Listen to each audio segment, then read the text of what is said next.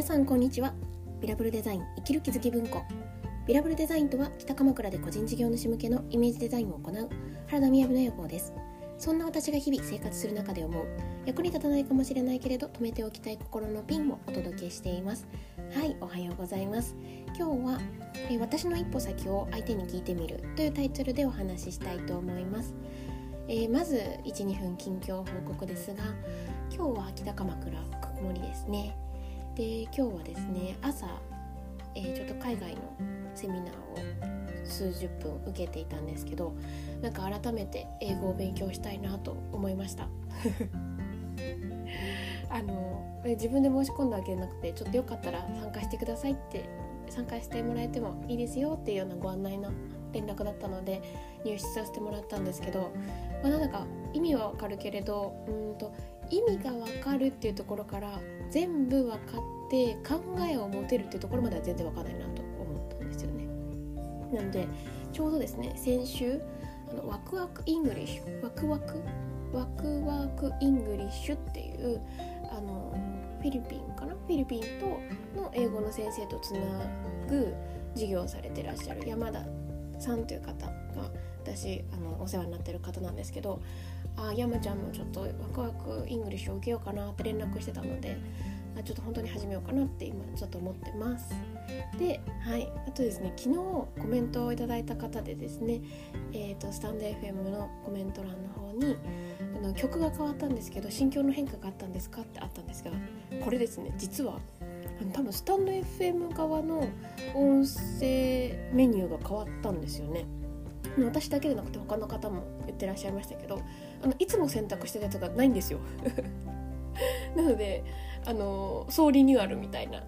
なんでちょっと昨日それですねだいたい収録をしてからそれに音楽をつけるっていう流れでこれ収録できるのであの時には気づかなかったんですけど発信する前にあれ？ないじゃんみたいな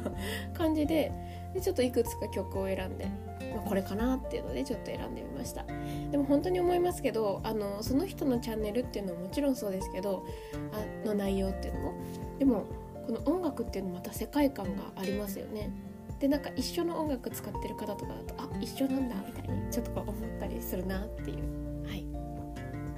であまたちょっと一個余談ですが昨日ですねちょうど公開をしたホームページが一つありまして「えー、笑う大人プロジェクト」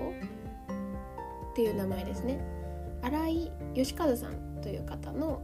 あのホームページを公開させていただいてで昨日が新井さんのお誕生日だったんですよね。なのでそのお誕生日に合わせて、えー、発信しましょうっていうので昨日公開しました。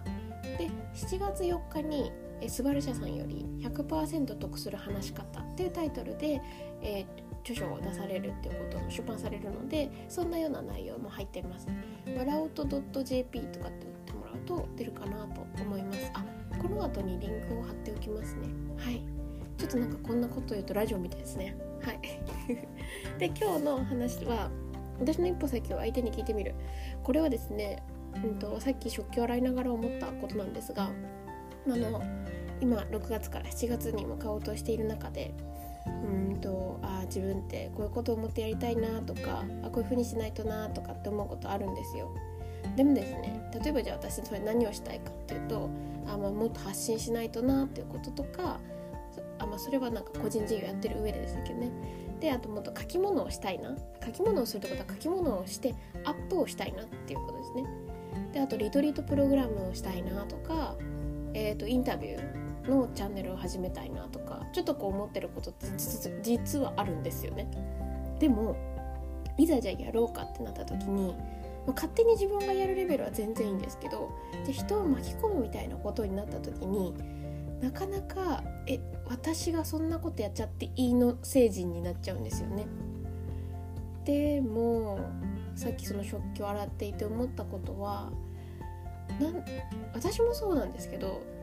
私自身が一歩動くってめちゃめちゃ大きい感じするんですよね。なんかその360度道がある中でえその道選んだの？その一度の角度選んだの？っていうこう驚きも生まれたしかも1歩もなんか5歩6歩10歩ぐらいに思えちゃうんですよね。でも例えばもし、まあ、この音声を聞いてくださってるって私ちょっと思ったんですけどなんだかんだ友人よりも今より仲いいんじゃないかっていうぐらい私の内面を全部喋っちゃってる感じしますけど、まあ、っていうこう知ってくださってるじゃないですか。で今話を聞いてくださっていて私がさっきやろうと思っていた5歩10歩先のように感じていたりわざわざそこ選ぶってびっくりされるような挑戦ってもしかしたらその方から聞いたら「いや思想だよね」とか「えもうしてるのと一緒じゃない?」みたいななんかそういう言葉って生まれる気がしません？私もさっきそう思ったんですよね。じゃあ私が私じゃない人から見た時にどうだろうっていう。でそれは考えにくかったんで私が他の方でそういうことを言われたらどうだろうってことですね。つまり A さんっていう方がなんかもうちょっと心のことを考えてみたいんだよねとかなんかあの、うん、もうちょっと勉強してみようと思ってとかなんならもうそういう話し会をやってみたいなって思ってるみたいな。そしたらその方からしたら結構大きな挑戦かもしれないですけどやっぱ人って言わないでもう私はこれが好きだっていうのとかここに関心があるって片鱗はもうでめちゃくちゃ出てると思うんですよね。だからこそ誕生日の時とかにこう嬉しいものもらったりするってやっぱそれだけ人の印象って出てると思うんですけどそうしたその A さんを思い浮かべた時に多少あそうなんだすごいってこうなんか出せる喜びは驚きがあるかもしれないですけれどあなたがその方向に行くこととかまたまたその調整をしてみようって考えてることは思い切ったっていうその自分が抑えちゃってるからできない驚き以外にはないなっていう。超自然じゃんって思うなと思ったんですよね。ってことは私も超自然なわけかっていうはい。その辺で食器5枚目ぐらいが洗えたわけですが。ね割っちゃいそうな考え事ですけどそうなんですよね。なんかそんなことを思いました。なのでその私の一歩先を相手に聞いてみるっていうのは私こんなことをやりたいと思ってるんだよねっていうことを、まあ、なんか話しやすい方に聞いてみたりとか私ってまあ何しそうだとちょっとその方にとって結構負担な気はしますけどその人に話した時に「えー、晴天の霹靂」みたいなことってなかなか起きないんじゃないかなと思うんですよね。で大体こう勇気がなくて動けない時はそこがすごく大きく見えますけど私がそうですねこの話を見てた時に思い出したのが湯河原に転職した時だったんですね東京の恵比寿に勤めていたんですけどその時には商品開発とか会社のブランディングっていうことをやってる事業のところで仕事をしていてでもその後に湯河原のリトリート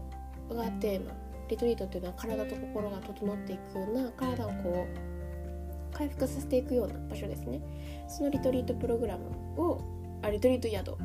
に転職したんですよ。一宿のスタッフとして。で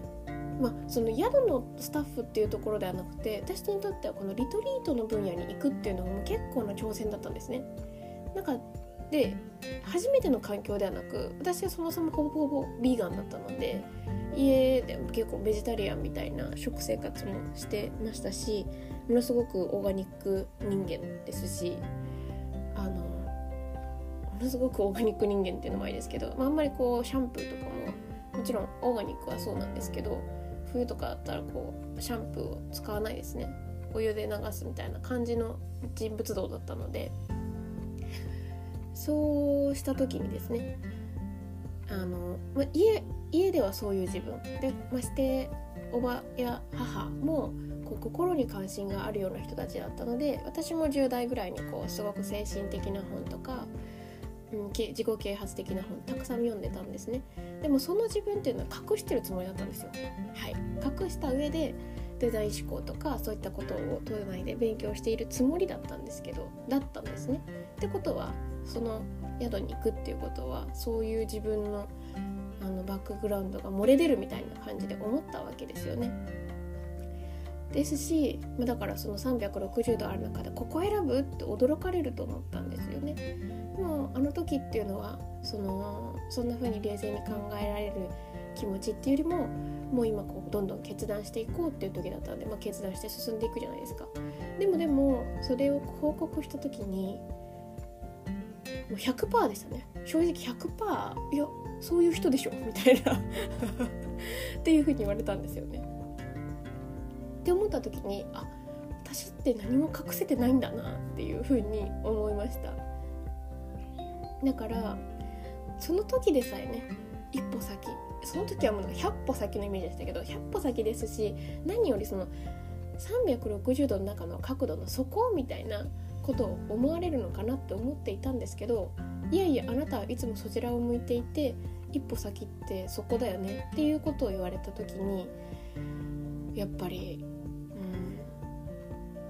うんああそれで分かられてるんだなと思いました。今思い出しましたけど1個だけあるとしたらもはや私の